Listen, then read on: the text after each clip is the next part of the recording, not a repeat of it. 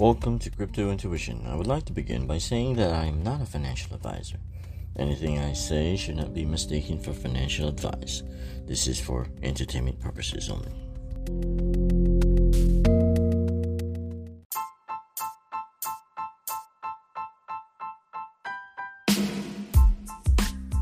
A couple of days ago, I did something daring. I bought Baby Doge for no reason whatsoever other than observing what happens. This token absolutely has no utility, only related to Dogecoin by name only, so don't think otherwise.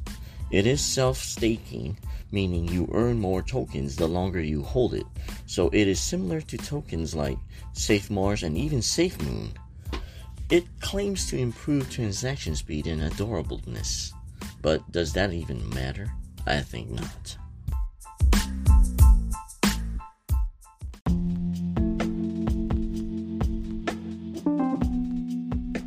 I invested a minuscule amount. However, I am ahead 60%. I must say that if it were the stock market, it would have been a pretty nice return. But did Elon Musk do a parody of Baby Shark and replace the words with Baby Doge do? It appears so. This may have or may not have given Baby Doge a boost. Can't always assume it was Elon, but we can only use our wild imagination.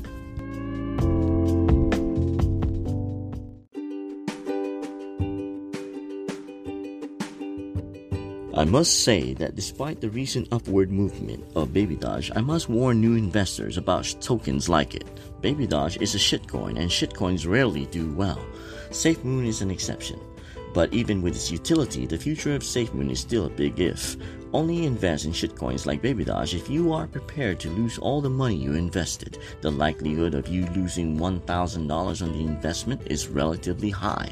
From my experience, it has been 80%, but I already knew that, and I invested in some shitcoins for fun and nothing serious. Separate your shitcoins from your serious investment. Never ever invest in something and think it will make you quick cash, because if you do that, you are no longer investing, but rather gambling.